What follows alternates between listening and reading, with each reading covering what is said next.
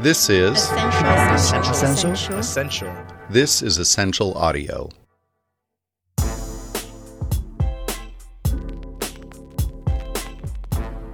Welcome to the Money Pot. I'm Sanjib Kalita, editor in chief at Money 2020, and I'm here with Rachel Morrissey, the podcast executive producer. Hey, Rach. Hey, Sanj, are you all set for the holidays? I'm getting there. There's always a balancing act at the end of the year when I can get some satisfaction from what we accomplished this year, but that's promptly followed by what I haven't accomplished yet. from, from the conversations I've had, I think I'm not alone there. Oh, I can't even think about New Year's resolutions yet. I mean, I have so many ideas for what I want to do in a year, and this year I am just trying to survive. I mean, I'm barely getting presents out the door. I basically become the cliche e commerce shopper that every trend person was predicting. I blame it on my own personal supply chain. well, I, I've got a tanker in my Suez Canal too. E-commerce dependent, and we aren't alone. Nope. Uh, e commerce is up 11% this November over last. And there was more online shopping on Black Friday than Cyber Monday. And this December, e commerce sales will outpace last year when we were in a mid pandemic by over 10%. Cyber Monday is now Cyber Month and trending to Cyber Year.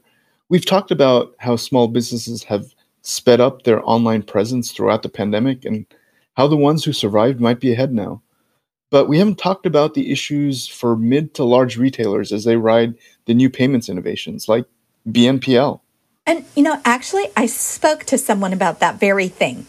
Essentially I, I haven't met a single merchant in my, my long payments career that hasn't got a, a list of things they want to do in payments that's you know longer than their arms right? If you can take away that pain if you can uh, reduce that to a point where you know the stuff that you need to get done is done so you have more time to do the stuff you want to do. And i think you over and over again every retailer i speak to is like i'd love to do this but i'm too busy doing this other stuff That was John Lunn, and he's talking about how to reduce the pain for payments people at mid to large retailers. I met John Lunn. He was at our show in Las Vegas. He's one of those people with an amazing list of accomplishments who acts more like your friend from college or your next door neighbor. Yeah, I mean, he is the CEO and co founder of Gr4vy Payments Orchestration Booklet. And he is working on helping mid to large retailers pivot more easily and make changes to their payments options faster. Yeah, it is more complicated than it seems, and we're talking about a very large market. A mid-sized retailer is defined as one that makes between 10 million to 1 billion in revenue. That, you know, that's about 200,000 businesses that fit that description. You know, and it feels counterintuitive that if a small retailer can plug into Shopify or Square or even GoDaddy and quickly add channels and payment options, then why wouldn't a larger retailer? But those models aren't built for these types of retailers. In a way, the pandemic has hit many of them hardest. I mean, while mid sized grocery chains are probably doing well because of sector resilience, there have been record numbers of mid sized companies declaring bankruptcy. Truthfully, mid sized businesses in the US have had to fight the behemoths for market share, and like many small businesses, they've had shrinking margins. Yeah, the, the pandemic was just the final blow for some of them, but it really highlights how important it is for these companies to be able to stay up with payment trends to enhance their customer experience. Signing up for the nose to toes options is great, but several of these businesses require their own CRMs and multiple PSPs, particularly if you go international. That requires customized code. Almost impossible to overstate how apparent this became during the pandemic. I mean, John explained the issue that most of these retailers ran into. what happened is you know everyone got a, basically a kick in the ass and it's like we need to do this right now. And when it comes to what we do when they went back to to the to engineering teams the payments team is like okay let's modernize. And they're like ah sorry this was custom code that we built over 10 years to run the payment types. And it's basically a redesign and it's a full-on redesign of how you do stuff. So you know the problem we are solving is we're trying to remove that bottleneck. And it's from you know median retailers up to really large companies that, that these payment teams that they have just get bigger and bigger and bigger and I'm constantly you know when when i was at paypal and, and investing I'd constantly meet retailers uh, or talk to my portfolio companies who would be basically saying, look, this, this client wants to implement our payment solution, but they're coming back with two year timelines or eight month timelines. And they really want it, but they can't do it. And then in, and you've got to balance like fixing that thing with a pump in it versus adding something that's going to increase my sales or even protect my sales. And the, the, these systems were not built for purpose. They were built for a pre-COVID world. So they're a bit stuck trying to get code written, approved, and working to add all the appropriate payment options would take years, and they don't have that time. No, so John and his team are trying to change the nature of it, disrupt the need for custom code. What we're doing is augmenting the stack. We're making the stack easier to use. So at the moment, what we're replacing is custom in house plumbing that merchants have all built to manage their payment stacks. And we're trying to build that as a product that makes it easier, simpler, and less resource hungry to use in the future. It's a tool. I mean, we're building a tool. So um, instead of uh, having your poor payment engineering team sitting there building custom code every time you add something new. But essentially, this is a tool that allows someone in the product team or in the finance team to, to manage that using a tool like you manage your email or you manage any other business. You know what it reminds me of? The difference between cable and modern streaming options. And John is kind of building the Roku of payments. Go on. Well, you remember how back in the day, cable was seen as an all encompassing service, which provided all of your television needs through one contract? I mean, I'm talking about the 80s when there were you know, only a few providers. And while there's been some premium channels like HBO for a while, it was pretty straightforward in terms of knowing what you'd be getting for the price that you're paying. Oh, yeah, I remember those days. I also remember when cable started adding all of the different packages. So we got to the point where you'd have a package for the sports channels, and a package for the movie channels, and a package for the history buffs, and the sci fi nerds. And there were more packages than a mailroom at Christmas time. yeah, they, they really were. And, and that's a little bit like the situation with these payment options, right? You might want to have a few specific options, but rather than being able to use them with one easy tool, you'd have to program each one individually, spending time and money to get them working with your own systems and then to maintain them as well. Oh, yeah. And even when the streaming giants started taking pieces of the market, I mean, we still had a very nebulous, disjointed way of accessing the content. I mean, for a while, it was hard to find all of your subscriptions in one place. Some streaming platforms wouldn't play nice with certain streaming devices. Exactly. And that's what made me think of Roku. It's true for a number of the other streaming devices, too. Their purpose is to collect all of your streaming services in one place to make it easy for you to jump between each one so you can watch an episode of Sex in the City on HBO Max, go straight to S- Selling Sunset on Netflix, and jump from that to Fleabag on Amazon Prime. Hmm, I'm more of a Last Week Tonight, Stranger Things, and Marvelous Mrs. Maisel person myself. sure, that works too.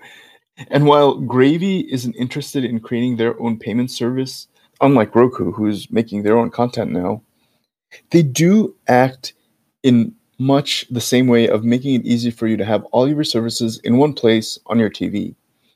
Gr4vy is making it easy for retailers and e-commerce platforms to plug in any new payment services they want without having to reprogram their whole site. And the friction of payments can definitely cost sales and customers. I mean, I am the worst when it comes to that. If I see something as I look at my phone, particularly TikTok, which Total tangent, public service announcement. Please be aware that the clock app can suck your time away like no other. But if I see something, click on to buy, and I have to go through a lengthy checkout process, I'm aborting the mission.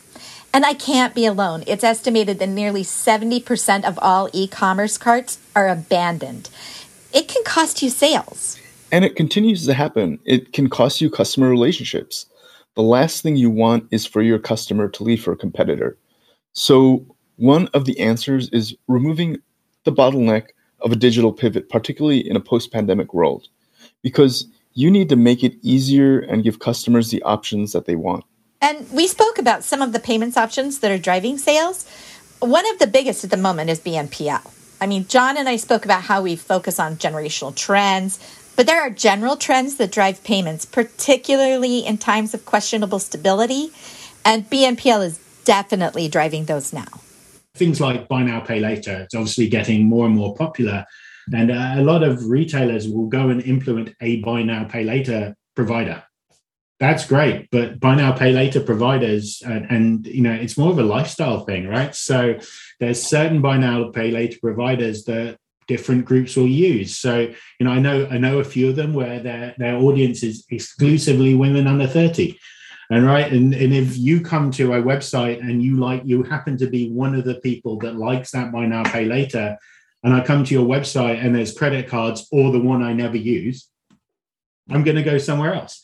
so, so that that that's the thing is you need the flexibility in your payment system to be able to, you know, change and swap and provide those different groups what what they want to do to pay. Buy now, pay later is unquestionably driving sales. The popularity of it keeps growing among every generation from boomers to Gen Z. I was following fintech Twitter, and someone wrote about standing in a lunch line where a girl was asking to use Afterpay to pay for her sandwich. That means it isn't about the cost. That type of payment is driving loyalty to very specific services. And as John said there, BNPL services become personal. And if you don't have the one that the customer prefers, then you might lose that customer relationship. It's why the idea of being able to add payment options to your stack so quickly is important. In the streaming analogy, it's like when Amazon and Google were clashing heads, and it ended up with YouTube no longer working on the Fire TV device. They solved for it now, but for a while, it was maybe a reason why you'd choose a Roku over a Fire Stick. Oh, yeah. I remember that. You know, uh, it's like a, there's another trend that's very popular for Gen Z, and it's only using payments options already integrated into their lives or that give them rewards. Rewards is going through an interesting change at the moment. So I think um, five years ago, six years ago, when I talked to sort of Gen Z, millennial people, the only only time they wanted to use a card was when they were getting rewards. That's that was for for a big deal. So you know, I'd speak to people. So only time I use my credit card is when I'm booking a flight because I get big rewards on it. The rest of the time, I prefer use Venmo or something else. But there's been this sort of change where the retailers have realized that rewards is actually a powerful way to drive people in store.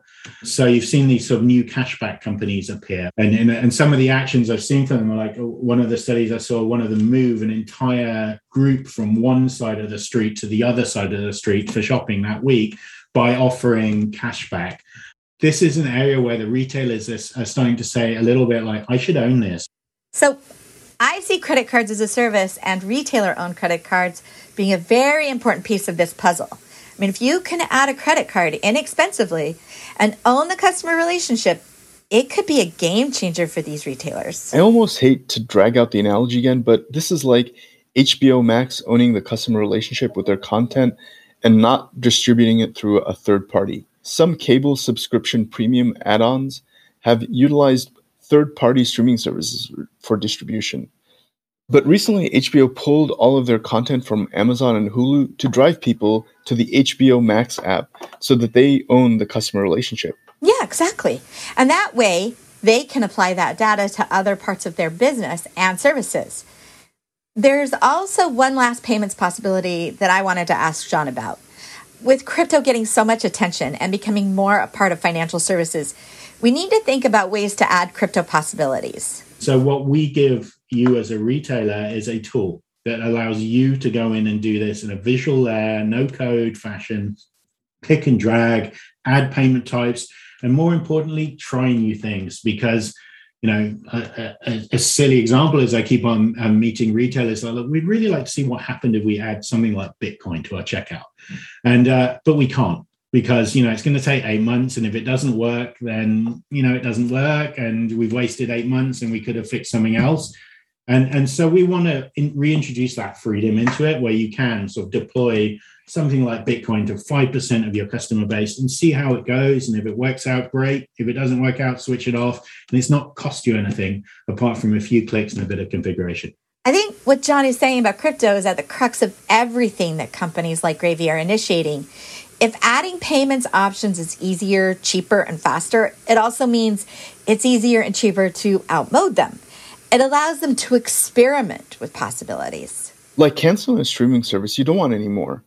You cancel the subscription and remove it from Roku and you're done. But the experimentation means you could help customer bases that haven't had traditional access. For those operating without traditional financial tools, adding payments options outside a credit card is a matter of survival. Pre-COVID, I worked on a, on a project that was looking at you know in-store checkout, you know the sort of cashierless store, right? So the ability to walk into a store, take things off the shelf, and walk out.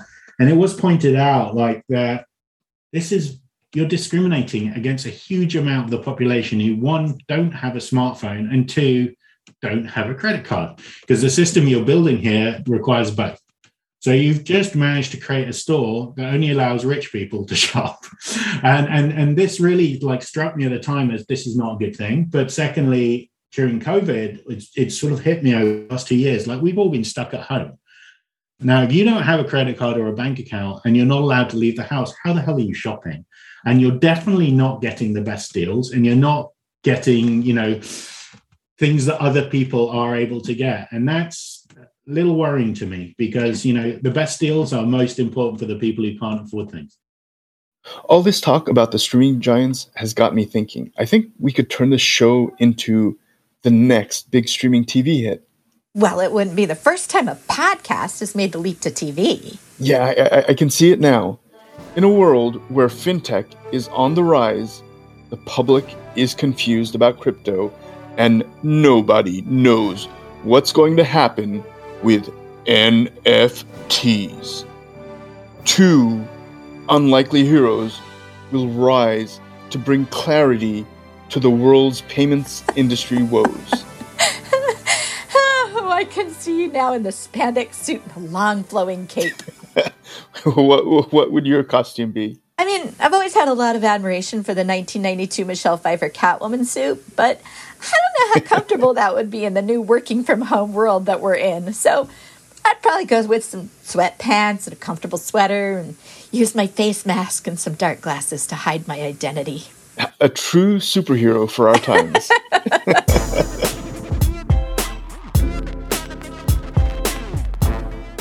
And that is it for this episode of The Money Pot.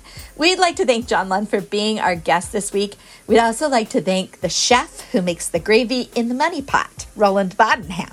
And if you like The Money Pot, please leave us a review in iTunes to help others find the show. If you have any ideas for other topics you'd like us to cover, please reach out to us at podcast at money2020.com. Thank you for listening.